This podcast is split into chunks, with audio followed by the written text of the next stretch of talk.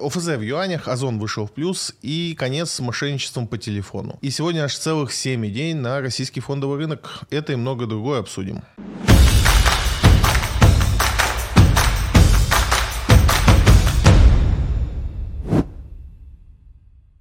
Озон впервые вышел на операционную безубыточность. Ну, мы ждали, ждали и дождались. Все, кто сидел в Озоне, поздравляю. Котировки на этой новости выросли на 10%. Отчетность э, достаточно полная, можно многое посмотреть и, в принципе, супер интересная. Число заказов увеличилось на 121% год к году, и число покупателей выросло на 67% и теперь составляет 30 миллионов человек, почти 31 миллион человек. Хочется поздравить Озон, это э, хорошее достижение. Опять же, у нас есть еще несколько маркетплейсов, таких как Валберис, э, Яндекс.Маркет, э, Алиэкспресс, ну, самый крупный, Сбермаркет тоже, но он прям небольшую долю занимает. Кроме Валберис, ну, Валберис не публичная компания, но всегда заявляла, что она как бы безубыточна, что ну, в теории должно быть так, но мы до конца этого не знаем. Вот Озон пока единственный, кто вышел на такую ситуацию безубыточности, потому что обычно маркетплейсы все-таки сильно много вкладывают в рекламу, в свою инфраструктуру, в логистику.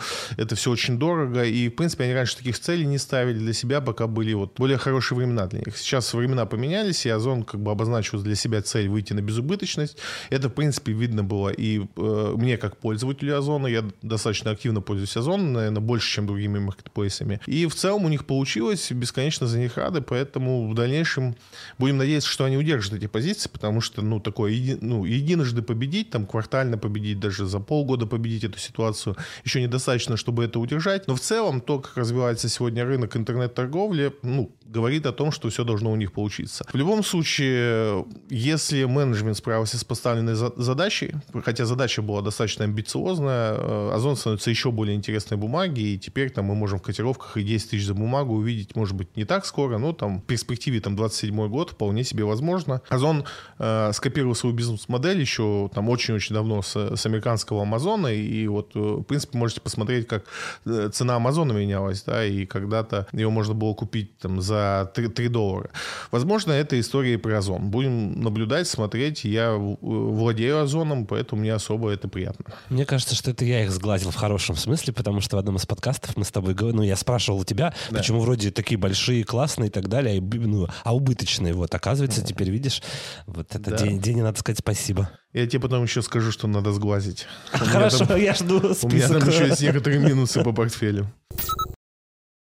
Ауроса поставляет алмазы в Индию. Ну, собственно, Bloomberg нам сообщает, что Ауроса, несмотря на все виды санкций, которыми ее обложили, все-таки поставляет э, алмазы в Индию. Мы об этом говорили, что исходя из структуры экспорта и импорта в Индию, да, из-за того, что в Индию приходит э, по-прежнему достаточно большое количество алмазов, а поставлять их просто, ну, просто некому, кроме Ауросы, очень странно предположить, откуда эти алмазы могут взяться. И, собственно, вот Bloomberg в своей статье подтверждает это, что да, есть э, санкции, но, как, э, как и многие другие санкции, они не так работают, как хотелось бы их создателям. И Ауроса в полном объеме поставляет э, все объемы, которые она как, как всегда и поставляла. И, в принципе, да, сейчас есть снижение спроса по понятным причинам, и у нас пандемийная еще история там не закончилась целиком, но, в принципе, по оценкам разных аналитиков, что Ауроса должна даже делать там плюс 3-5% э, к своим обычным объемам поставок. Ну, посмотрим, какую-то отчетность мы увидим, в том числе от Ауросы. Напомню, что большим пакетом компании, э, акций компании Алроса принадлежит Якутии, региону нашему, и для него это значительная часть бюджета. Это значит, что они всегда на дивиденды от Алроса рассчитывают, и значит, что мы, как акционеры, тоже можем рассчитывать на хорошие дивиденды от Алроса. Алроса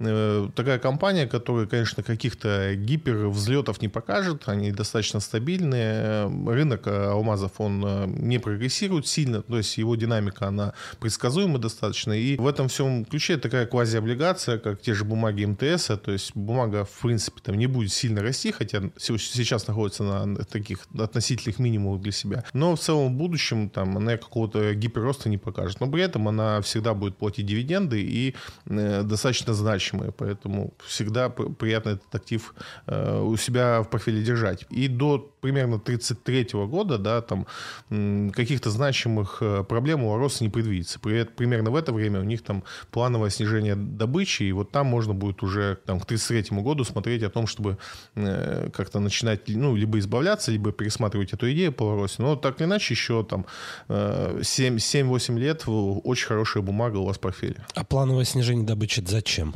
А не зачем, они кончаются. А, ну, алмазы? Конечно, они же не бесконечные. А, ну ладно. Да, и они в мире кончаются. То есть это не только проблема у Ороса. У Ороса там есть э, очень большая трубка, а, трубка это как шахта, где добывают угу. алмазы. Трубка мир называется. И она, к сожалению, там была тех, технологическая катастрофа, ее затопило, и там достаточно большой объем алмазов есть, но непонятно там, они до сих пор не посчитали экономическую выгоду от того, чтобы вот э, решить вопрос с этой трубкой. То есть там надо откачивать воду, все это реставрировать, приводить угу. к нормам, то есть там еще неизвестно. И хотя они там периодически то говорят, что они будут это делать, потом говорят, не будут это делать. То есть это единственное, где они могут сильно расшириться. А, ну и, в принципе, по миру уже крупных э, залежей алмазов не осталось. То есть есть какие-то небольшие, и их разрабатывают какие-то небольшие компании. Это все там составляет меньше 5% от всего там объема алмазов в мире. То есть это что, типа, в скором времени вот эти богатые тетеньки, у которых там каратники да. останутся, что они без, без алмазов? Ну, без... вторичный рынок вторичный рынок только будет. Их будут есть... переделаны, пере, как-то пере, переалмаз, переалмазить. Ну, а, опять же, когда сокращается какой-то ресурс, он поднимается в цене всегда. То есть, соответственно, мы можем предполагать, что чем меньше будет алмазов становиться, э, чем добыча их будет снижаться, тем э, ну, более ценные они будут. Ну, понятно. К тому времени, когда я разбогатею, алмазы мне будут недоступны, потому Может что быть. они будут стоить очень дорого. Еще второй момент, что, ну, если вот э, отбросить сейчас э, все, что мы знаем об, об алмазах, и подумать, что что, в них действительно представляет ценность, угу. то можно упереться в то, что ценность, она ну, добавлена людьми. То есть сами по себе они ага. ценность не внесут. Они в промышленности не используются. То есть в промышленности используется там меньше 5% всего из всей добычи. То есть э, все, что мы в алмазы вкладываем, то есть цены, которые мы вкладываем в алмазы, это вот мы как люди придумали. Но как люди придумали, так люди могут придумать и обратно.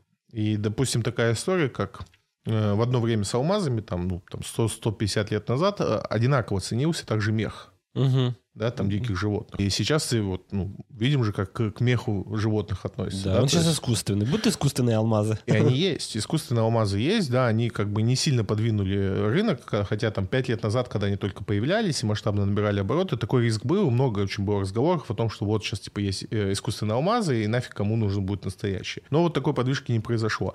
Но вот э, риск того, что человечество откажется от алмазов как некой ценности, он вполне реалистичен, и поэтому такой риск тоже существует, если ты акционер Ауроса. Угу.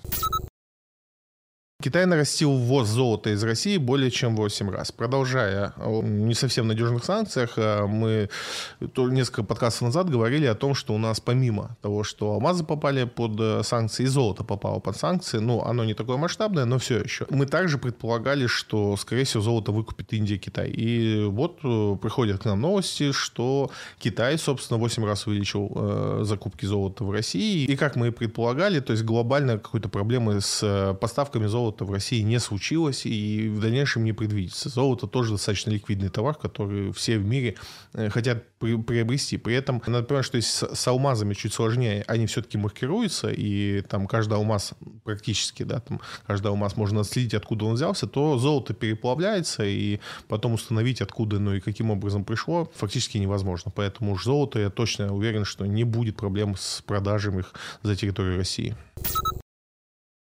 Цена газа в Европе превысила 3300 за кубометр. Наша регулярная рубрика «Сколько стоит газ?» э, На самом деле, на момент записи подкаста она уже превысила стоимость в 3400 долларов за кубометр. И тут, конечно, ну, вопрос опять возвращается в то же русло. Можно ли прожить с такими ценами на газ? И это все становится актуальнее и актуальнее. Мы в Телеграме устроили там целый батл на эту тему, потому что есть разные представления о том, э, как это будет влиять на экономику Европы и и косвенно на нашу экономику, потому что мы, опять же, мы сто раз об этом говорили, мы от этого не сильно выиграем, если экономика Европы рухнет. И вопрос в том, что мы не видим особой помощи в этом вопросе, потому что даже Норвегия не, не сильно-то и скидки дает, а точнее не дает их вообще, и прекрасно себе торгуют э, с европейскими странами по рыночной цене. Никакой европейской солидарности мы в этом вопросе не видим. Опять же, мы видим, как Европа там обворовывают более бедные страны, забирая все поставки СПГ на себя. Ну и в целом мы видим тотальное закрытие производства. И если на прошлой неделе мы говорили о том, что вот можно обратить внимание на это, можно обратить внимание на это, то эта неделя была полна новостями о том, что то или иное производство закрывается, либо снижается объем производства. По факту мы сейчас находимся на неком Рубиконе, через который, мне кажется, ну, по разным оценкам. Кто-то говорит, что мы его перешагнули, кто-то говорит, что всего, всего лишь шаг. Мне кажется, что мы где-то ровно на нем. И если сейчас что-то экстренное не принять, не принять какие-то меры по снижению цен на газ, а это по факту только включение трубы, э, любой из, э, в полноценную работу, для того, чтобы просто сократить тот объем. И в любом случае на позитивные новости о том, что трубы включены, газ подешевеет и значительно. Нарастить эти объемы поставок, это все возможно, э, если отменить какие-то политические решения, которые, конечно, наверное, так просто не будут отменены. Но если этого сейчас не сделать, даже если это сделать, там, условно говоря, в, в октябре, мне кажется, уже будет сильно поздно, потому что между выбором а, газа не будет в нужном объеме и между выбором того, кому поставлять газ, там, гражданам да, для обогрева и подачи электричеством, либо предприятиям для выплавки алюминия, а, выбор будет очевиден. И такие страны, даже сильные страны, такие как Германия, где там до 30% а, всего бюджета страны это все-таки производство, которое так или иначе завязано на цене на электричество, электричество, а она, в свою очередь, на газ, потерять 30% будет достаточно больно. Плюс э, все остальные страны в этот момент будут страдать еще сильнее, потому что экономика Германии, там, Франции, еще нескольких стран, она достаточно сильная, и ее баланс там на 70% не связан с газом. Да? То есть там это какие-то больше экономические вопросы, финансовые услуги и так далее. То те страны, которые больше связаны с сельхозкой, а напомню, что газ это и удобрение, прежде всего, просто надо принять, понять масштаб проблемы. Представьте, что там вы э, среднестатистический житель Москвы, который там зарплата 100 тысяч, 50 примерно тысячи из этой зарплаты у вас ходит там на еду. И ваша еда за последний год выросла в 15 раз. И вы теперь тратите в месяц не 50 тысяч, а там 750 тысяч в месяц на еду. При том, что зарплата у вас по-прежнему осталась 100 тысяч. Такое сейчас происходит в Европе. То есть один газ вырос там в 10-15 раз в цене. А, и газ, конечно, не единственное, на чем там ну, строится вся экономика Европы, но это настолько много и настолько разрушающее, что не очень понятно, что с этим делать. В общем, вангую, э, если до, до октября цены останутся в районе 3000 долларов, э, рецессия в Европе будет достаточно страшная. И, в принципе, можно хранить понятие Евросоюза, потому что на фоне этого будет э, очень большой раздор и поиск виновных и виноватых, назначение там, э, кто, кто больше всего там нагадил и так далее. И, в принципе, мы сейчас видим такую тихую перестановку там на примере там какой-нибудь Болгарии, который там э, в отставку отправил правительство, и теперь новое правительство ходит э, к «Газпрому» и выпрашивает новые условия поставок. Хотя вроде как бы с одной стороны все страны говорят о непри, ну, такой некой единстве в понимании санкций. Но при этом, э, опять же, меняется, меняется правительство, и новое правительство втихаря договаривается о поставках. Возможно, это ждет э, сейчас как некой такой последовательностью во многих странах европейских. Остальные будут играть некое в сито вот в этих всех санкциях, чтобы хоть как-то сдерживать проблему. Но 3300 за кубометр газа это уже неприемлемая цена ни для чего. Акции Белуга Групп подскочили на 8% после выхода полугодового отчета. Белуга отчиталась, очень хороший отчет, и как мы, опять же, и предполагали несколько подкастов назад, что основные показатели будут не по производству алкоголя, а по новым точкам э, которые они открывают. Компания уже открыла больше 1200 э, точек. В принципе, идет по тому плану, который они озвучили два года назад. Они его не сильно корректировали. Компания на, наращивает средний чек на покупку, ну и, в принципе, общий трафик по магазинам только растет. Как я и говорил, что я считаю, что Белуга пока самый адекватный э, магазин с алкоголем, который в России, ну, сетевой магазин, э, который существует. Мне кажется, у него больше всего шансов, даже потому что он, да, он там не Simple Wine, не какие такой премиальный бренд, но и там не ароматный мир, и тем более красное-белое, которое там вообще, мне кажется, э, порой страш, страшно туда зайти. Так вот, э, вот эта политика по открытию собственных магазинов, э, в котором, конечно же, представлены со, собственные бренды бренда алкоголя, и иногда это явно, иногда они там подмешивают его, ну, в плане того, что они не, не показывают, что это их алкогольный бренд. Вот эта вся синергия, она должна дать очень интересные результаты. И, в принципе, по отчету мы это видим, и я думаю, что у компании будет прекрасное будущее, если у нас не ведут сухой закон. А прикинь, у нас ведут сухой закон. Не Мне дай кажется, бог. вот ты убежишь из страны. Не дай бог, я прям зачесался уже, нет, нет. ВК и Сбер договорились о разводе. Опять же, история, которую мы много обсуждали. У нас сегодня вообще какой-то подкаст получился с подведением итогов, хотя вроде как бы к чему бы. Но так или иначе. ВК и Сбер договорились о том, как они делят активы. Это не стало какой-то супер новостью. Мы это все уже обсуждали. Собственно, как мы предполагали, так все и получилось. ВК достался Delivery Club, все остальное ушло в Сбербанк. Delivery Club они отдают Яндексу, а Яндекс взамен отдает э, Яндекс Новости, Яндекс Зен. Единственное, что меня удивило во всей этой сделке, что ВК получает до- доменное имя Яндекс.ру, а Яндекс переезжает на имя Я.ру. Вот это было неожиданно для меня. Конечно, целая эпоха уходит. Там э, Яндекс.ру это больше, мне кажется, чем компания Яндекс даже. Но вот почему-то решили так. Э, Возможно, есть какие-то там с- по SEO-оптимизации какие-то вопросы, что нельзя было там Яндекс Новости как-то это перевести так, чтобы они не потеряли массив ссылок. Но это уже больше технический вопрос. Это в любом случае случилось, нам теперь с этим жить. И теперь, когда вы будете заходить на Яндекс.ру, вы будете заходить на сайт vk.com. Ростуризм направляет 5,3 миллиарда рублей на развитие турпроектов в регионах. Новость э, интересная, вот почему. Эм, у нас есть такая прекрасная компания, как Аэрофлот, которая, собственно, мной не очень любима. И одной из, одной из причин тому это, собственно, отсутствие внутреннего туризма.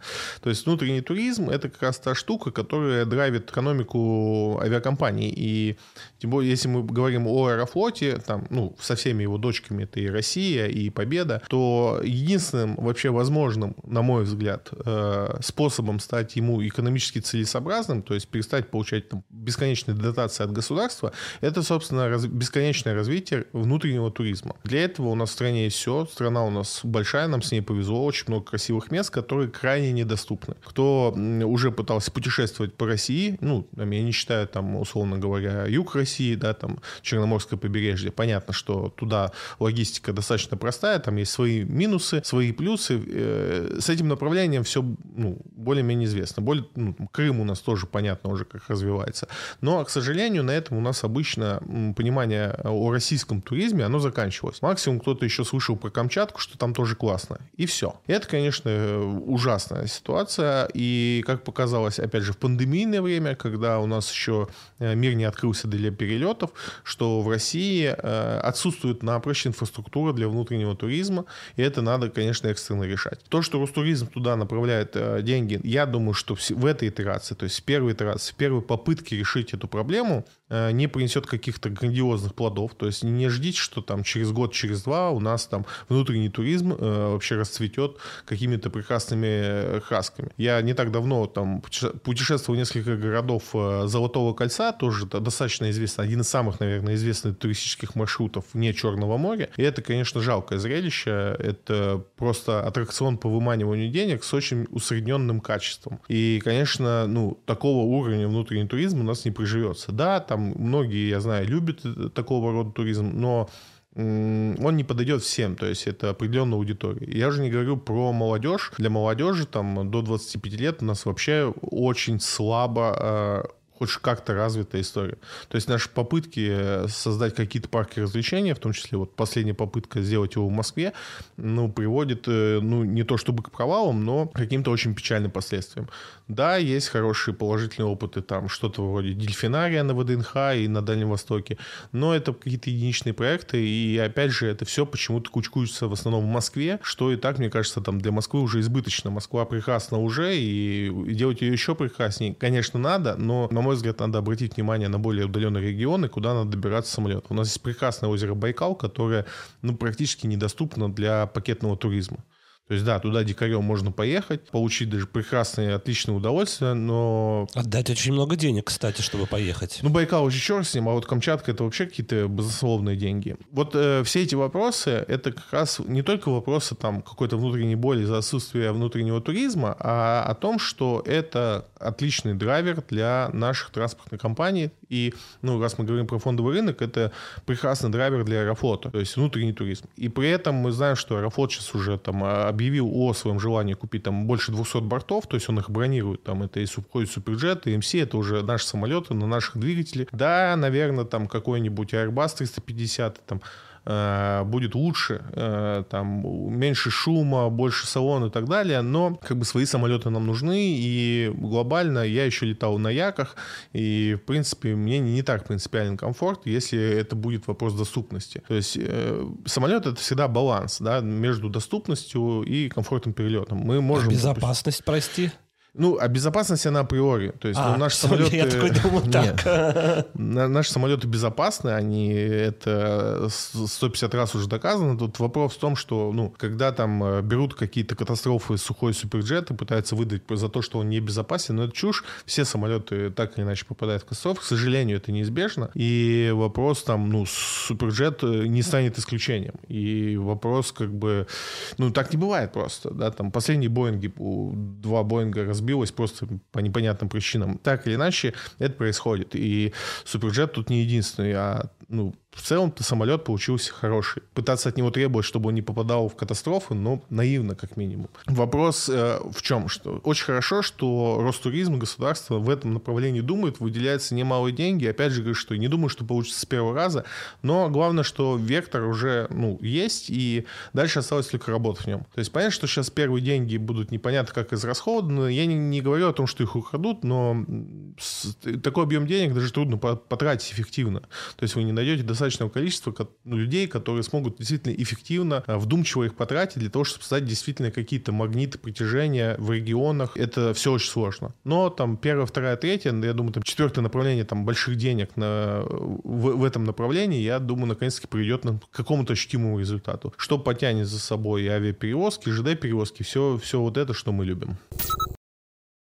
Минфин рассматривает размещение российских бандов в юанях. О чем речь? Э, мы уже говорили, что наши компании начали размещаться потихонечку на гонконгской бирже своими облигациями. И первый у нас вышел «Русал», сейчас уже вышел «Полис золота». И вот э, Минфин э, предлагает размещать там ОФЗ, облигации федерального займа. Опять же, по сообщению самого Минфина, какой-то жесткой необходимости сейчас привлечения денег в юанях нет. И это будет размещение больше направлено на то, чтобы указать показать ориентир э, ставки по облигациям. Ну, то есть в чем момент? Э, условно говоря, вы компания в России, вы хотите выйти облигациями на гонконгскую биржу, и вам надо понять, какой э, купонный доход должен быть по этой облигации. И вот чтобы вам не гадать, Минфин хочет выйти с облигациями федерального займа, ну, условными. То есть он своим купонным доходом хочет показать ориентир ставки для других компаний, чтобы им было проще ориентироваться там на что-то, на рассчитывать на какой купонный доход им надо выйти там со своими облигациями. Выход на гонконгскую биржу, он обусловлен тем, что сейчас для нас э, другие биржи, к которым мы привыкли, они закрыты. То есть, э, если нам нужен капитал привлечь, бывают такие объемы капитала, которые необходимо привлекать, которые в России просто невозможно найти. Для этого нужны международные биржи для нашего бизнеса. Так как сейчас там лондонская биржа недоступна, там другие какие-то привычные биржи недоступны, российские компании сейчас находятся в поиске новых э, бирж, где они смогут привлекать кредитные деньги. Вот гонконгская биржа, собственно, для этого отлично подходит, как по показал опыт Русала. Русал очень-очень хорошо вышел со своими облигациями, очень успешно. Собственно, вот сейчас Минфин хочет такую протоптать дорожку туда самому, чтобы показать, что вот, э, уважаемый бизнес, смотрите, все здесь хорошо, все надежно, вот такие вот ставки. Так что милости просим, заходите в гости. Африка может стать крупнейшим покупателем российского производства. Тут интересная новость. Э, наши политики очень сильно устремились э, на территорию Африки и в разнообразные страны на этом континенте. Пока договорились больше о покупке продовольствия, нежели энергоносителей. Хотя с энергоносителями там тоже все неплохо, но э, продовольствие зашло как-то лучше. Тут интересная ситуация складывается. У нас наши агрохолдинги крупные, там тот же э, Русагра, он больше стремился завоевать рынок Китай. И это все у него с трудом получалось. Они даже пытались там правительство привлечь к этой работе. Были определенные трудности с выходом э, на Китай. Поменялась ситуация. По идее, там с Китаем должно быть все попроще. Но новостей о том, что мы заходим продовольствием на территорию Китая, так и не появлялось. И вот теперь появляются новости о том, что новые рынки потенциально для наших агрохолдингов, ну, меня в этой новости больше интересует Русагра и Степь. Степь у нас э, принадлежит АФК-системе. И, собственно, я всегда переживал за этот момент, почему мы не можем э, добиться поставок в Китай в каком-то большом объеме. То есть минимальные поставки, конечно, туда идут, и у нас там есть даже всякие шоколадка Аленка, там очень любима, и еще там ряд продуктов вроде сгущенки, но так вот масштабно мы туда не поставляем. Понятно, что зерно китайцы у нас покупали всегда, но именно вот рынка как-то не могли сформировать. И вот сейчас интересная новость, что, возможно, теперь не Китай нас будет интересовать, а Африка. Объемы по Африке достаточно большие, то есть э, континент большой, и спрос на продукты там достаточно высокий. Что интересно, что помимо зерна, которое, ну, понятно, первоочередно идет на экспорт у нас, озвучиваются интересные цифры по мясу и, прежде всего, птицы. И у нас э, в России птицеводство уже вышло на определенный уровень, то есть э, за 20 лет мы смогли вот перейти от ножек Буша, которые те, кто постарше, помнят еще такое явление, когда мы по факту получали гуманитарную помощь Соединенных Штатов Америки не деньгами, а куриными окорочками. Такое время тоже было. Вот. Э, с тех времен много изменилось, и теперь птицей мы себя обеспечиваем э, полностью, э, мясом свиньи в достаточном объеме. Единственное, у нас большие проблемы с говядиной. Как-то говядину в России меньше потребляет, и, в принципе, у нас там культуры какой-то дорогой говядины, это как той же там Америке, у нас такого не было, и только-только сейчас все это зарождается. По птице тоже не все прекрасно, да, там тоже яйцо под цыпленка мы все еще закупаем в Европе, у нас со своим производством пока сложности. Опять же, в новых реалиях, может быть, мы быстро это решим. С яйцом, с кормами есть определенные сложности, точнее, были. То состояние, которое сейчас происходит, не очень понятно, потому что вроде как мы те же корма уже не получаем из-за границы, но э, по производству не видно сокращений. Что-то, значит, придумали. Либо мы их все-таки получаем, либо как-то перешли на свое. Пока информации по этому поводу нет. Но, опять же, возвращаясь к вопросу Африки, то мясо птицы очень э, потенциально, очень большой объем туда может уйти. Что, безусловно, интересно интересно. Неожиданно Россия станет там большим экспортером э, мяса птицы. Это будет очень интересный момент. Надо смотреть за ситуацией, потому что мы там видим, опять же, отчет э, Черкизова, который вышел на этой неделе, и там не очень хорошие данные. Хорошая новость для наших крупных агрохолдингов.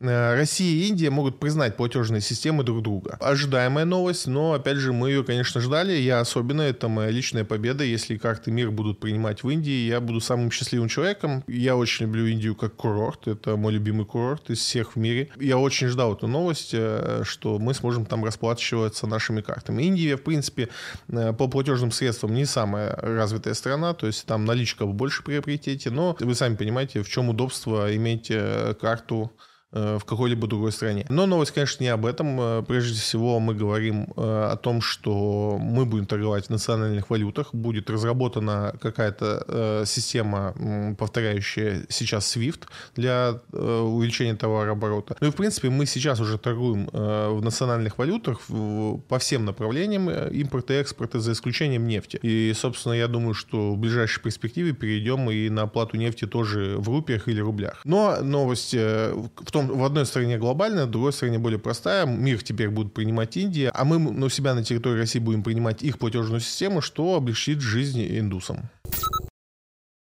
В 2022 году ожидается падение российского авторынка на 70%. Это нам сообщает э, автогигант Рольф, один из крупнейших наших дилеров э, иномарок э, на территории России. 70% это, безусловно, много, и здесь учитываются только иностранные автомобили, и, как показывает, э, опять же, оценка Рольфа, что не ждем мы того, что китайцы заменят этот экспорт, хотя э, многие такие планы строили. Но не так все хорошо, мы эту тему отчасти уже обсуждали, что китайский рынок автомобилей тоже находится в такой ситуации, когда на внутреннем рынке спрос огромен, и им там не до экспорта своих автомобилей, хотя, безусловно, экспорт есть, хоть и небольшой. Роль, в свою очередь, э, он э, переходит на вторичный рынок, то есть он э, больше расширяет свой, свою деятельность сейчас на вторичный рынок, на скупку и продажу. И, в принципе, если вы сейчас хотите покупать новый автомобиль, наверное, не самое хорошее время. Вообще, Рольф акции не торгует на фондовом рынке, но он э, очень часто размещает облигации. И вот тут для владельцев облигаций, конечно, сейчас наступает такой момент э, важный, когда надо понять, переживет ли вот это 70% падение по рынку, переживет ли Рольф, не уйдет ли он э, в дефолт по облигациям. Это сейчас открытый вопрос, и, в принципе, на рынке мы уже видим снижение цены облигаций Рольфа. Многие инвесторы считают, что Рольф может не пережить вот эту конъюнктуру, которая складывается, то есть в реальности может выручить сейчас только Китай, но Китай тоже тут не все надежды. Хотя, опять же, как пишет Роль в своей аналитической статье, что они сейчас, в принципе, плотно сотрудничают со всеми азиатскими производителями, в том числе и с Индией, на предмет э, поставок в Россию автомобилей. Посмотрим, что из этого выйдет, но вот э, если вы держите облигации Рольфа, присмотритесь к этой ситуации. А если вы для обывателя, да, который там водит машину, мечтает там о покупке машины, вот это упадок на 70%, это что значит? Типа дефицит машин, э, высокие цены, невозможность пойти в автосалон и купить э, тачку себе. Да, да. А, ну, видишь, какой я умный. Все понимаю. Зачем ну, только спрашиваю? Через еще 10 подкастов свой начнешь вести.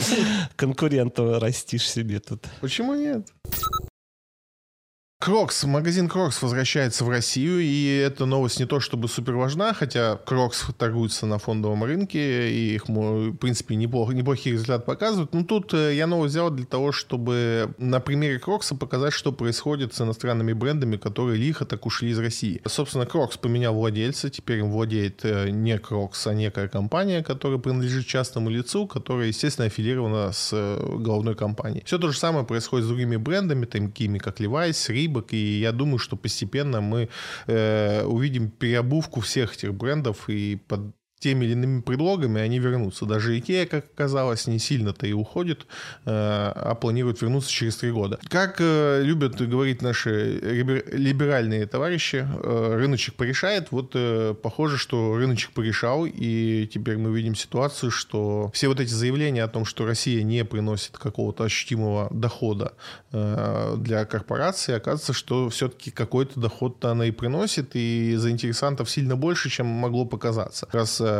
корпорации идут на то, чтобы разрабатывать какие-то схемы для того, чтобы остаться своим присутствием в России, значит, не так мало им это все приносило. Сегодня прочитал в одном из телеграм-каналов, что флагманский магазин H&M продлил а, аренду на целый год.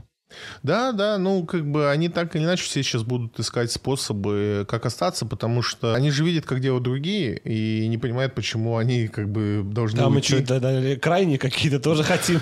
Поэтому, да, в действительности, я думаю, что какие-то бренды все-таки уйдут, те, кто в действительности там не сильно представлял какие-то позиции по России, не, не имел здесь какого-то успеха, наверное, они не будут возвращаться, потому что им экономически это просто не целесообразно. Но какие-то там HM, да, я думаю, сильно далеко не уйдет. А многие вот там, а, вот Zara и все, кто входит э, в холдинг Zara, я так понимаю, они принципиально приняли позицию, что они точки больше не открывают, но на маркетплейсах, пожалуйста, любая коллекция.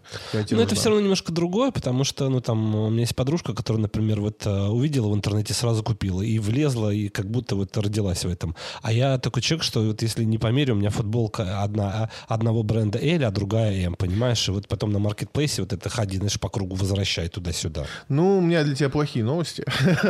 Что весь э, вообще ритейл в скором времени да. это будет на ладошке моего смартфона. Конечно. Ну, как бы я, да, жду как бы этого. Мы так или иначе уйдем в эту, в эту модель, и причем э, я в это даже сам не верил еще там лет 10 назад, когда я встречал магазин там э, в Америке, ты мог зайти там Samsung или Apple, э, и ты не мог купить там ничего. То угу. есть ты заходил, как бы мог потрогать, но купить ты не мог. И, и для меня тогда был шок. У нас тогда еще не было интернет-торговли, так, ну, вообще в принципе. Там была ситуация такая, что ну, а я настолько не понимал, что я ну, не понимал, зачем они это делают. И когда мне объяснял э, консультант, что, ну, типа, если вы хотите купить, я вам сейчас оформлю, вы угу. домой еще не успеете вернуться, там уже будет ждать вас покупка, типа, в чем проблема. А я не мог сложить в своей голове, как это работает.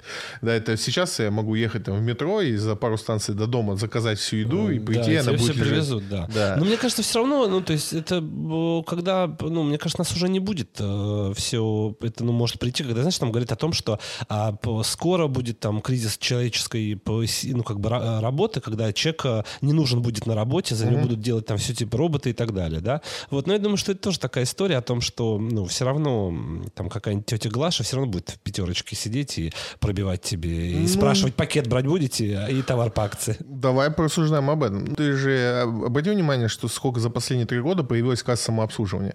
А, да, достаточно много, да. И э, тут вопрос, почему там мы еще не имеем магазина, где вообще нет продавца, это просто потому, что многие люди еще не способны перестроиться так быстро, да, то есть им нужен вот этот э, промежуточный этап э, между тем, что появились эти кассы, и у них теперь есть выбор, а следующим этапом касс станет самообслуживание сильно больше, а вот... Э, касс с живыми продавцами да. чуть, ну, немного, ну, да. или много меньше. Да, вот э, потом они совсем исчезнут. И так, конечно, ну, это не, я не к тому, что мы там, скорее всего, мы с тобой не застанем момент, когда роботы все будут за нас делать, но в тот или ином виде, э, то есть мы вот эти все модели увидим. Ну, самая интересная модель, которую сейчас я жду лично, да, это самоуправляемый транспорт.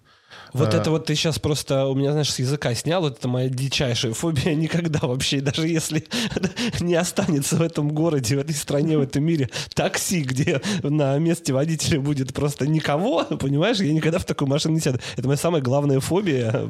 Я прям вообще ну, боюсь. Во-первых, ты можешь уже протестить это. У нас э, есть э, Иннополис. Спасибо, город, нет. Э, в, Татарстане, где ты можешь приехать и, пожалуйста, прокатиться. Яндекс там э, оказывает услуги уже достаточно долго, там нет водителя. А у нас сейчас есть эксперимент экспериментальная трасса. Я, правда, не, не помню, в каком она сейчас состоянии, но, в принципе, у нас вот э, в близкой реализации у нас есть э, трасса Москва-Петербург для грузового транспорта, которая будет по сам, ну, самоуправляемый транспорт идти. То есть это отдельная линия на дороге, по которой едет машинка без водителя. И, в принципе, мы, на самом деле, очень-очень недалеко от того, чтобы это все включить в единую систему. Я думаю, мы это с тобой еще увидим 100%. И даже уверен, что мы будем там на своей старости видеть момент, что водителей не осталось, и вот все ездит самоуправляемо. Я думаю, там 30 лет — это предел до этого момента. У меня однажды был дичайший шокиру... шокирующий опыт э, в, в Дубае в метро. А, значит, нет водителя, да, да. значит, этой вагон-машины. И был, конечно, не по себе. Ну, метро вообще, мне кажется, самый простой способ э, для таких вещей. Ну, посмотрим. Э, технологии уже сегодня есть, которые позволяют это делать. Они, может быть, еще не совершенны, там, но та же Tesla показывает достаточно э, эффективные результаты, в том числе по безопасности. То есть, если пересчитывать правильно пересчитать э, уровень аварийности Теслы э, к обычному вождению, то Тесла, конечно, безусловно выигрывает. Автоматические системы будут всегда выигрывать у человека с точки зрения безопасности. Всегда. Там есть, конечно, философские нерешаемые проблемы, да, там, э, условно говоря, сбить пешехода или убить водителя машины, да, там, угу. вот этот, этот момент, который непонятно, как решать. Таких моментов очень много, да, там и есть что обсуждать. Но именно технически, как бы, они, машины совершеннее людей, и это будет более безопасно с точки точки зрения вождения, чем люди. Надеюсь, я не доживу до этого. Ты не зря. Финекс дал пояснение по возможности выкупа своих заблокированных фондов. Ну, Финекс был вынужден, потому что все увидели, как Тиньков лихо выкупил свои фонды и вернул его на биржу, все опять торгуется, и все классно. И у всех возник вопрос, уважаемый Финекс, а как же вы? А Finex у нас э, самая любимая бумага, да, то есть ETF от Finex все любили, и самый большой объем денег в ETF это ETF от Finex, и сейчас они все заблокированы, и каких-то понятных решений там э, проблемы не существует. Ну и вот на фоне всего этого Finex был вынужден дать свой комментарий. В принципе, ничего там супер каких-то откровений нету. Смысл такой, что мы работаем, мы делаем все, что можем и что не можем, и, вероятно, там к осени появится уже какое-то решение. Он уже много вариантов решений предлагал, в том числе и перевод это всего в Казахстан э, и так далее. Но, э, опять же, сейчас не стоит э, требовать от Финекса какого-то, ну, прям конкретного ответа. Очень много событий происходит именно по поводу разблокировки всех этих активов буквально каждый день, да, там, с одной стороны, есть там непробиваемая стена, которая там говорит, что нет, там, Евроклин никак не подвинется, все будет так, как есть. С другой стороны, параллельно с этим происходит куча процессов, которые позволяют разблокировать при определенных условиях это активы. Поэтому Поэтому я думаю, что э, Finex, как только у него появится какой-то твердый уже план, то есть план, в который они уверены на 100%, он его озвучит, но предварительно он говорит, что ну, до осени так или иначе что-то решится до середины осени. Да? Поэтому вот примерный план для тех, кто переживает по поводу того, когда его любимые бумаги разблокируются. Центральный банк предложил обязать банки возвращать переведенные мошенникам деньги. Шикарная новость, э, которую мы долго ждали и даже уже поднимали этот вопрос на подкасте. Было много решений по поводу того, как останавливать все эти мошенничества по телефону, потому что бум, который по России прокатился э, с разводами по телефону, кого угодно, и пенсионеров, и высокопоставленных чиновников, но это было уже просто невыносимо, это надо было решать. И, соответственно, идей по тому, как это решать, было много, но я был, мне всегда нравилась одна идея, это возможность э, возвращения денег, то есть отказа а, отказа от сделки в течение какого-то времени. Вот ЦБ предлагает сделать этот э, срок 30 дней. То есть как это будет выглядеть на бытовом уровне, что если вы сделали какую-то операцию, то вы в течение 30 дней можете ее отозвать. И в случае, если у человека, который Э, условно говоря, э, для вас что-то делал или продал вам какой-то товар, нету подтверждающих документов, что у вас состоялась сделка, то вам эти деньги вернут. По сути, эта модель, она взята у PayPal, э, которая работала, ну и сейчас работает в с eBay, и я был свидетелем того, как она зарождалась, как она появилась. Да? То есть eBay — это интернет-аукцион, на котором люди там в онлайне, ну, тогда еще там технологии были чуть послабее, не все можно было там чекать, и, соответственно, люди там договаривались договаривались о сделке, и часто человек получал совершенно не то, что он э, хотел купить. И в этом случае eBay для этого случая придумал, собственно, платеж, свою платежную систему PayPal, которая, собственно, гарантировала, что не будет обмана. И эта гарантия осуществлялась очень просто. То есть, когда вы плати, платили через PayPal, и до сих пор это так работает, и в случае 30 дней э, эти деньги морозились, то есть человек их не получал себе на счет, вы имели вот этот 30-дневный срок, чтобы отозвать эту сделку. То есть вы могли сказать, что вот меня обманули конкретно, не поставили товар там или поставили не то, э, и вернуть эти деньги обратно. Если у человека, кто с вами эту сделку совершал, не было доказательств, что он честно выполнил свою работу, соответственно, эти деньги забирались. Это породило новую волну мошенничества, да, и когда это выглядело следующим образом. У нас, особенно в России, это точно будет, я вас прям предупреждаю, не встряньте в эту историю. Мы очень привыкли друг другу кидать деньги на карту, ну, условно говоря, вы там подходите в магазин, говорите, ой, там, извините, э, забыл там наличные деньги, карты тоже нету, давайте вам там на Сбер скину, вы потом положите. И, в принципе, как выглядеть может ситуация? Вы кинули человеку на Сбер там 2000, оплатили покупки, ушли из магазина, пришли домой э, и тут же накатали сообщение там в свой банк, что это мошенники у вас э, деньги забрали. И когда банк обратится к тому человеку, который получал эти деньги, ему нечего будет предъявить как доказательство того, что вы там покупали покупали продукты в магазине. И, соответственно, банк эти деньги заберет. И вот эту волну мошенничества такую последнюю мы еще увидим, и поэтому будьте к ней готовы. И если вам кто-то оплачивает что-то э, на карточку, э, у вас должны быть документы на эту транзакцию. В действительности эта проблема уже существовала давно, просто мало кто с ней встречался. Обычно это мошенничество там, на более дорогой чек, но стандартный вид мошенничества выглядел следующим образом. Вы, допустим, что-то продаете, там, ну, свой ноутбук. А, вы встречаетесь в кафе, человек смотрит ноутбук, говорит, там, за 200 тысяч, он его покупает, говорит, я вам переведу деньги на карту.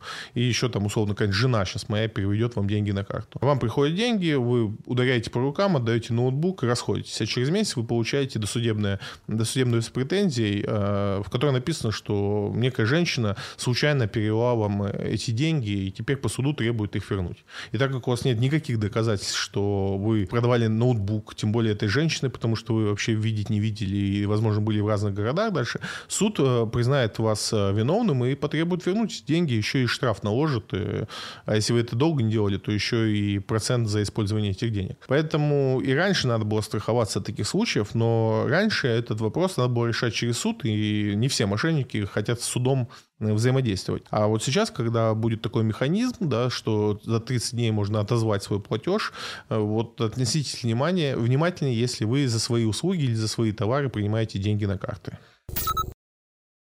Это все новости на сегодня. У нас сегодня целых 7 идей на бумаге на российском рынке. Обсудим их. Freedom Finance предлагает заработать 36%, э, покупая акции фикс прайса. Идея интересная, она странно описана, но я думаю, что она сформирована на тех отчетах, которые вышли по Магниту и X5 Retail Group. Хотя по ленте э, отчет так себе, но вот Freedom, я думаю, продолжение темы видит, что у фикс прайса будет тоже все хорошо. И э, я с ним тут согласен, что если мы смотрим смотрим вот в эту линейку магнита, э, ленты X5 Retail Group, у фикс прайса, по идее, должно быть лучше всего. Но именно как потребитель, я специально на прошлой неделе был в нескольких фикс прайсов, другая у меня там идея была, не, не фридомовскую идею я думал, своя там идея была. Я зашел в несколько фикс прайсов, э, что называется, ногами прошелся, и это ужасно, это невозможно, это ниже качества я не видел. Э, я э, был на момент зарождения «Магнита», эм, как раз когда первые магазины «Магнита» появлялись, я в этот момент жил в Краснодаре и видел, как это все происходит. И э, тогда было очень много упреков того, что это безумно низкого качества обслуживания, там все это полки, как-то все плохо разложено.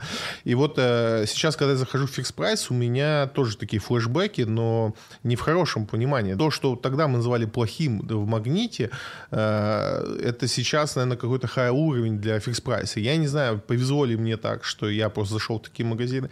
Но для примера я поехал э, светофор, который, по сути, конкурирует с Fix Price ом, и там вот как раз э, сильно лучше все по отношению к Fix Price у. То есть, да, там тоже свои там э, нюансы, свои недочеты и все вопросы, но находиться в светофоре сильно приятнее, чем в Fix Price е.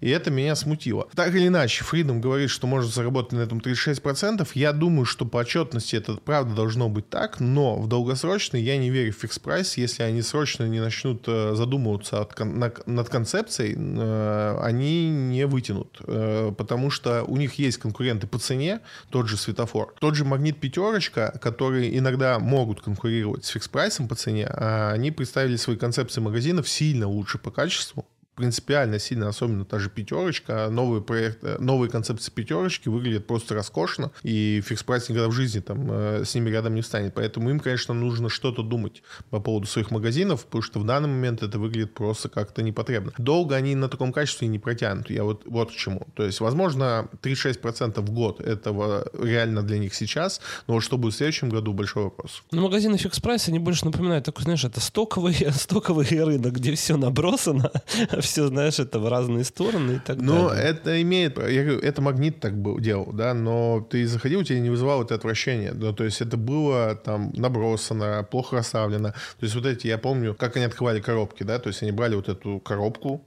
отрывали от нее просто часть, и ты там вытаскивал. Да, да, да, из коробки. Да, да но да, тебе не было противно в этот момент, да? Ты понимал, что ты вот, ну, не доп, ну, как э, получаешь ниже цену за то, что это некрасиво Да, за то, что нагинаешься. Да, да, да. да. Fix Price, ты заходишь, и оно как будто все грязное. Вот такое ощущение. То есть не то, что оно плохо расставлено, оно как будто бы испачкано. Все, и ты не хочешь трогать. Вот такое ощущение было у меня внутреннее. Хотя там были люди, не сказать, что они там пустовали, эти Fix Price ы. Но я думаю, что э, сейчас, опять же, появляясь вот эти концепции новые от пятерочки, безумные. Я, я заехал в новые магазины пятерочки, но это же просто прекрасно. Это там Я просто ни, нигде пока их не видел, поэтому... Понимая, там тот же магнит, да, там э, играет с этим и, и так далее. Там чижики эти, э, ну, то есть а, все уходят сильно далеко. И я говорю, там тот же светофор, который работает в том же сегменте, как Fix Price. Да, Fix Price ов там сильно больше, чем светофоров, но люди предпочтут светофор Fix Price у уже, уже быстро, потому что цена одна и та же, но тебе не противно заходить в светофор. То есть это другое понятие. Короче, я не знаю, я, я могу ошибаться, возможно, я чего-то не знаю, и просто сейчас у Fix Price а какой-то переходный период, но то, что я увидел, мне совершенно не понравилось, и этого точно нет будущего. То есть я верю, что в моменте они могут заработать там 36, ну, то есть показать какие-то супер классные результаты по отчету, э, заработать на них там 36%, но я не верю, что такая концепция еще долго продлится. Валас Финанс предлагает нам купить МТС, заработать на этом 41%. Э, МТС у нас уже прям такая э, одна из бумаг, по которой никогда не бывает нормальной аналитики. Да, бумага хорошая, да, бумага надежная. У МТС есть проблемы, у них долг не маленький. Их до этой ФК-система не дает нормально там отложить денег, потому что на МТС используют как дойную корову, всячески забирают у нее дивиденды. И у них провалилось два IPO. А, правда, вот э, на днях они заявили, что все-таки через два с половиной половиной года у них будет IPO, э, там, IT, IT внутренней компании МТС. Но, опять же, этого непонятно, откуда берутся проценты роста по МТС. То есть МТС хорошая бумага, но, типа, в 41%, на мой взгляд, она может вырасти только вслед за рынком.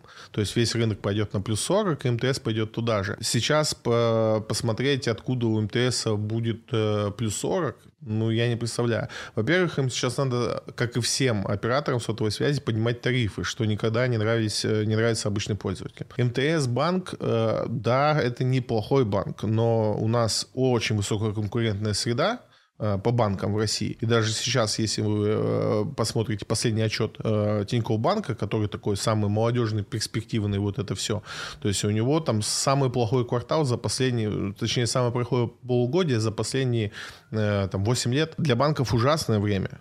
И МТС банк это то, что там тянет э, весь МТС э, с собой. То есть ни с одной стороны у МТС сейчас нету плюс 40% э, к акциям. Я не понимаю, где его постоянно все находят. Рад буду ошибиться. Опять же, владею МТСом и буду прекрасного... Ну, я готов ошибаться сколько угодно, что МТС будет расти, я буду радоваться. Но вот объективно непонятно, откуда там может нарисоваться рост.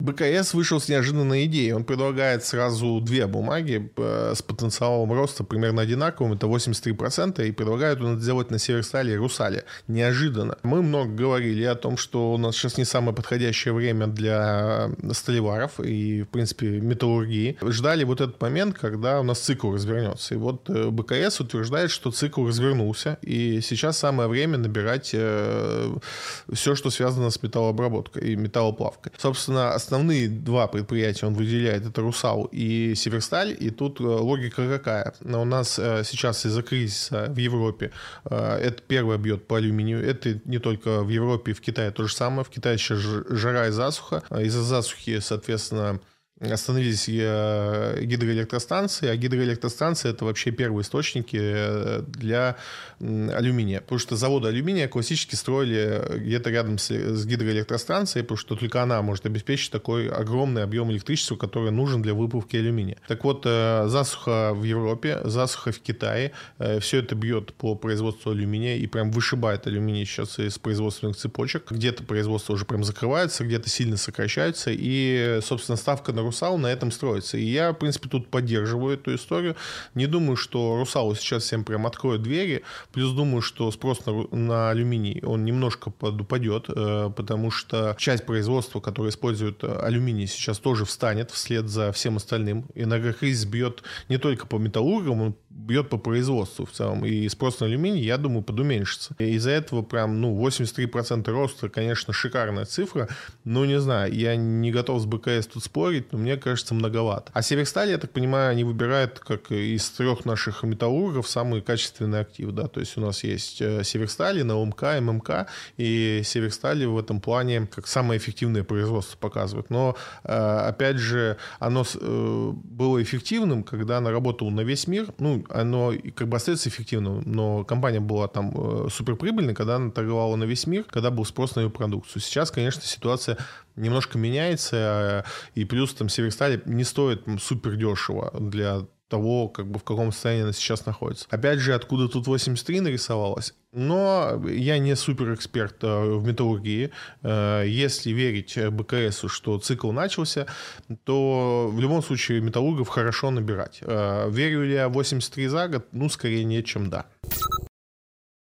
И следом у нас идея еще одна по Русалу, теперь уже от Акбарс Финанс, и они прогнозируют 41% роста для Русала. Это ближе к правде, на мой взгляд, потому что если учесть все проблемы, которые сейчас по алюминию э, существуют, и прибавить к этому, что э, у Русала, в принципе, на данный момент, то есть до всех известных февральских событий, они были готовы лучше всех, а может быть даже в мире, к зеленой повестке, и с этим продуктом э, в Европе и в мире знакомы, я думаю, что да, Русал Русал может сейчас начать разворачивать вот эти экспортные мощности. Поэтому ну, 41%, да, вполне, мне кажется, реальная цифра. Опять же, на мой взгляд, э, цикл все-таки еще не начался, и, возможно, он даже не начнется, потому что ждет нас великая рецессия. Вот такая идея. Верите вы в нее или нет, напишите в комментариях.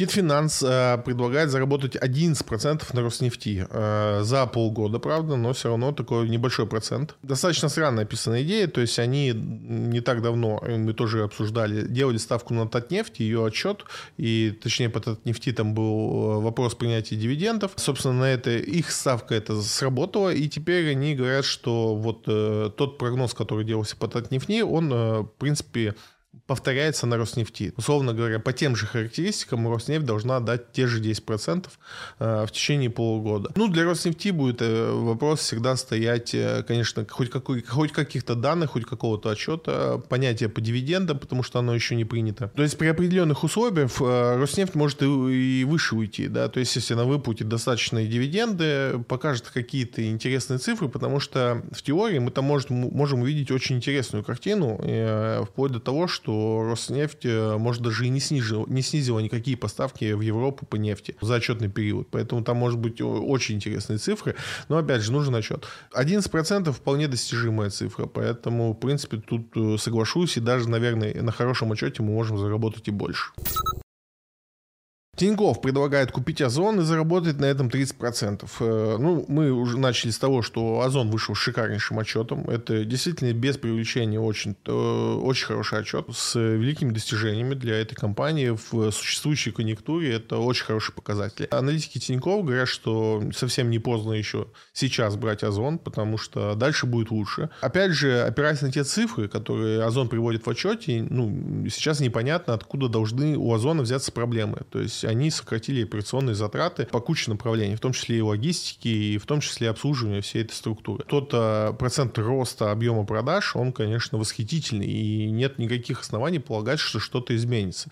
Что, ну, и даже если он сократится, ну, даже если вдвое, это все равно будут очень большие цифры. Да, с Тиньковым согласен, вопрос, что, ну, все может случиться, и опять же 30% мне кажется для Озона это немного. Если рынок российский будет просто восстанавливаться, э, просто по макроэкономическим показателям, то Озон может сделать сильно больше, и там 60-80%. Опять же, я долгосрочно держу Озон, я думаю, что это будет очень дорогая бумага в следующие 5 лет. Сбербанк предлагает взять Фосагро и заработать на этом 10% э, еще раз. Почему-то Сбербанк э, прям настаивает на этой идее, и почему-то всего лишь 10%, я не знаю почему. То есть вот Фосагро потенциально может заработать сильно больше, хотя, опять же, мы в прошлом подкасте об этом говорили, что есть и прогнозы по тому, что Фосагро должен упасть на половину, потому что он сейчас безумно переоценен. 10% Фосагро, даже если не заработаете, в любом случае Фосагро прекрасная бумага, платит дивидендами только в районе 10%, поэтому Поэтому, в принципе, можно верить Сбербанку и смело брать эту бумагу. Это все идеи на сегодня. Осталось ответить на несколько ваших вопросов. Ипотека под 0,1. Выгодно или нет? Мы много раз говорили про эту ипотеку, но э, в понимании выгодно или нет, тут надо разобраться кому. Для инвестиций, то есть ну, есть э, ну, часть покупателей недвижимости, которые ее покупают с точки, ну, с точки зрения инвестиций. Для инвестиций есть два типа покупки. Это когда вы покупаете квартиру в надежде, что она вырастет в цене, и вы ее продадите. И второе, это там так называемый buy to rent. Э, вы покупаете и сдаете ее в аренду. Вот э, с точки зрения покупки с целью перепродажи это вообще никак не подходит от слова совсем. Я объясню почему. Э, с точки зрения buy to rent э, чуть лучше, но тоже не всегда. Ну, это стоит рассматривать только там в каком-то начале своего пути. То есть, если это уже там вторая, третья ваша ипотека, то, скорее всего, это не будет выгодно. В чем вообще соль этой ипотеки? Почему она стала возможна? Сейчас не будем говорить, но это связано с льготной ипотекой.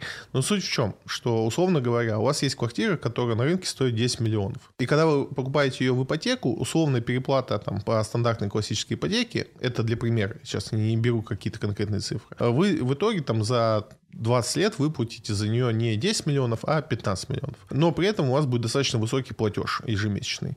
А, что делают, когда дают вам ипотеку под 0,1%? А, они продают вам квартиру, которая стоит 10 миллионов, не за 10, а там сразу за 15 миллионов. Условно говоря, вы сразу как бы в цене этой квартиры переплачиваете вот, это, вот эту сумму, которую должны были переплатить, выплачивая ипотеку. Таким образом, у вас очень низкий ипотечный платеж получается, то есть вы в итоге переплатите там чуть больше, там не 5 миллионов, как в первом варианте, там где-то 7 миллионов, да. Но вот этот э, ежемесячный платеж, платеж у вас будет очень низким. Э, и в чем тут минус, что когда вы берете ипотеку с целью инвестиций, вы стараетесь э, ее быстрее закрыть, чтобы получать с нее чистый доход. И в этом плане вы попадаете в ситуацию какую? Что вы купили квартиру не за 10 миллионов, как она стоит, а за 15. То есть, если вы погасите ипотеку досрочно, вы от этого ничего не выигрываете. И вы теряете вот этот, именно вот это преимущество. То есть, условно, представьте, что вы взяли ипотеку вот это, под это 0,1%. И та квартира, которая стала, ну, стоила 10 миллионов, вы взяли за 15 и ипотеку выплатили за год. То есть вы сразу переплатили э, 5 миллионов. И если бы брали классическую ипотеку, то у вас бы квартира стоила 10 миллионов, и за год вы там потратили на ипотеку еще там условно миллион, и сразу бы ее закрыли. У вас переплата была бы только миллион. Поэтому вот эта ипотека с 0,1% для инвестиций, она невыгодна. Что касается ипотеки под 0,1% для личного использования, то, что мы обсуждали, тоже имеет правду. То есть, если вы понимаете, что вы берете ипотеку, но быстро ее выплатите, то есть у вас там э, такой план, что вы там в ближайшие 3-4 года это, ее закроете, но там подстраховываетесь и берете на 20 лет, то опять же эта ипотека не для вас. И это для вас хорошая история только в том случае, если вы понимаете, что вы берете эту ипотеку вот себе там на всю жизнь, ну или на тот срок ипотеки, который берете. То есть там на 20 лет вас устраивает эта квартира, это место, это ЖК, и вы, в принципе, хотите здесь жить. Сейчас вы там условно снимаете здесь квартиру, но вы берете под вот эту ипотеку 0,1%. И в этом случае э, вот этот платеж по, по ипотеке, он будет ниже платежа э, арендного, даже если вы будете арендовать э, в этом же ЖК такую же квартиру. И в этом случае это может быть интересно. Во всех остальных случаях это, скорее всего, интересно для вас не будет, и у вас появляется вот этот, ну, не то что риск, у вас отнимает возможность досрочно погасить ипотеку. Ну, не отнимает, конечно, вы можете досрочно погасить, но просто это безумно невыгодно для вас ее досрочно гасить. Что думаешь о покупке Амазоном Electronic Arts? Очень редко задают э, вопросы по иностранным акциям, хотя я больше специализируюсь на них, но просто сам подкаст у нас по российскому фондовому рынку. И опять же, мы тут больше про в целом экономику страны и о том, как ее лучше понимать, читать и знать, что с ней происходит. Но моя специализация именно как инвестор, она на иностранных акциях, поэтому такие вопросы тоже беру. Что касается покупки Амазоном Electronic Arts, я думаю, что это лучшее, что могло случиться с Electronic Arts. И Э, и Amazon в том числе. Вот почему. Amazon, э, в принципе, э, как компания, супер классная, но она уперлась в определенный этап своего развития. То есть, по сути, э, нам это сложно почувствовать, потому что у нас маркетплейсов много, да, часто о них говорим, все их знаем, ну и даже возьмем там самый крупный, там, Wildberries, Озон, у нас прям как бы такие две армии, кто-то вот на Wildberries, кто-то на Озоне только, кто-то на Алиэкспрессе, а у кого-то устраивает Яндекс.Маркет. В Америке и в части европейских стран Amazon единственный и неповторимый, все остальные это вот жалкая пародия. И Amazon настолько настолько повсюду, что, ну, вообще не ассоциируется с тем, что кто-то вообще как-то, может быть, еще кто-то, какой-то маркетплейс, только Amazon, все Amazon. Amazon настолько вездесущ, что в какой-то момент он просто уперся, то есть он больше не может развиваться, потому что он все, он занял все возможные э, места для себя. В Амазоне работают очень грамотные люди, они стали расширять просто то, чем они занимаются. И у них очень сильное подразделение, которое занимается облачными технологиями, облачными вычислениями, то есть если вы там хотите в интернете сделать сайт, на который будет приходить много пользователей, то, скорее всего, с большой долей вероятности вы будете покупать э, сервера именно на Amazon, потому что они очень хорошие и очень доступные. У Amazon есть много направлений деятельности, э, какие-то менее значимые, там те же облачные системы достаточно значимы, они одни из крупнейших в мире. И одно из направлений, которое Amazon не поддавалось, это игровое направление. То есть они очень давно пытаются сделать игровое направление достаточно весомым в доле своей компании компании, но у них не получается откровенно. То есть, на самом деле, игроделов, ну, так грубо, да, там, дизайнеров игр, продюсеров игр, их не так много, это достаточно ну, узкое комьюнити, и оно всегда вот делилось между Activision Blizzard, Electronic Arts и там, ну, еще какие-то компании там периодически, там, как Unity появлялись, и вот они вот э, там крутятся там. Даже Apple не удалось э, создать какое-то серьезное игровое подразделение. И, по сути, э, у Amazon есть все для этого, то есть у них, они могут обеспечить дистрибьюцию игр очень широко, у них огромное количество клиентов, с которыми они взаимодействуют на разных уровнях, да, у них же есть там э, те же электронные книги, которые они продают, они никуда не делались. Они взаимодействуют с, э, с этими людьми постоянно. И они могут дать рынок огромный для любого игрового направления. Но вот не получалось с играми. Теперь у них есть Electronic Arts, и я думаю, что эта синергия, э, она хороша для всех. Потому что Electronic Arts э, в достаточно в современном мире тяжело было находиться на рынке, потому что, опять же, у нас игровое подразделение сейчас входит в мобильные игры. Это для Electronic Arts стало таким моментом, который, ну, лихо они туда не забежали и не добились там каких-то, ну, значимых, э, э, значимых высот, там, в мировом понимании, да, там. Вот в совокупности этих всех историй я считаю, что эта сделка пойдет на пользу и тем, и другим. Естественно, в акциях мы увидим больше плюса в Electronic Arts. Этот плюс уже отыгран. Сейчас заходить, наверное, в эту идею уже э, поздновато. Нужно ждать, когда вот этот хайп э, покупки спадет, и дальше смотреть там на те планы, которые Electronic Arts озвучит. Потому что купили-купили, понятно, но теперь мы должны увидеть вот эту синергию, как она будет э, реализована, какие планы они озвучат. Но думаю, что вот там подождать месяцок, когда хайп спадет, и можно в долгосрок брать Electronic Arts, это будет очень хорошая бумага. Если я могу откладывать всего тысячу рублей, стоит ли начинать инвестировать? Опять же, мы много раз об этом говорили и даже отвечали на этот вопрос, но не так поставленный, не прямо поставленный. Да, вот если есть всего тысяча в месяц, э, инвестировать или нет? Ответ – да, инвестировать. Вопрос в том, что не ждите какого-то безумного финансового результата, особенно быстро. Ваша задача при таких небольших суммах, э, которые вы можете инвестировать, ваша задача научиться этому делу, а не то, чтобы там накопить на новый дом понятно, что откладывая по тысячу в месяц, вы не накопите на новый дом. Сейчас у вас есть тысяча, через там 5 лет у вас будет 20 тысяч или еще больше на инвестиции. И вот в этот момент вот эти знания, которые вы сегодня э, накопите, инвестируя по тысяче, просто вам надо понять э, момент, что вы должны даже вот эту тысячу инвестировать не просто закидывать формально. Вот я кинул на брокерский счет, там купил что-то, ну и фиг с ним. Это же небольшие суммы. Вы должны с полной э, отдачей подходить к этому вопросу, как будто вы не тысячу там, рублей инвестируете, а 100 тысяч долларов. То есть вот настолько разбираться в том, что вы делаете.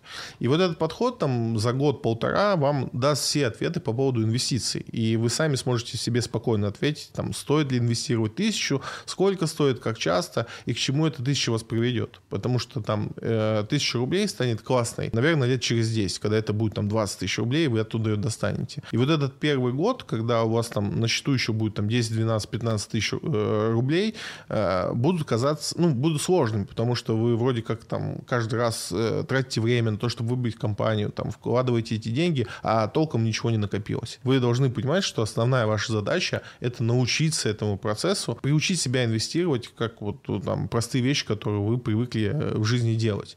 И это самое главное вот э, в таком подходе. А будет потом много денег, вы уже, у вас не будет вопроса, что с этими деньгами делать, вы уже прекрасно знаете, как работают инвестиции, как скачать там э, приложение брокера, как завести завести туда деньги, как вывести деньги. То есть для все, все это для вас не будет секретом, и вы будете готовы к полноценному инвестированию. На этом все, друзья. Увидимся на следующей неделе.